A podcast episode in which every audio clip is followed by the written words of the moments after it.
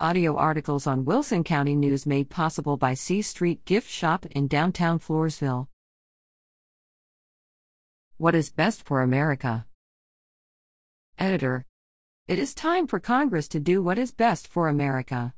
Put aside partisanship and vote for the nominee nominated by the ruling party.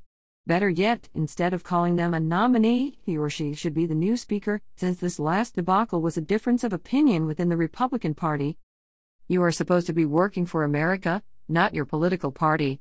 But most important of all, you need to remember that God is the supreme commander, therefore follow his commands.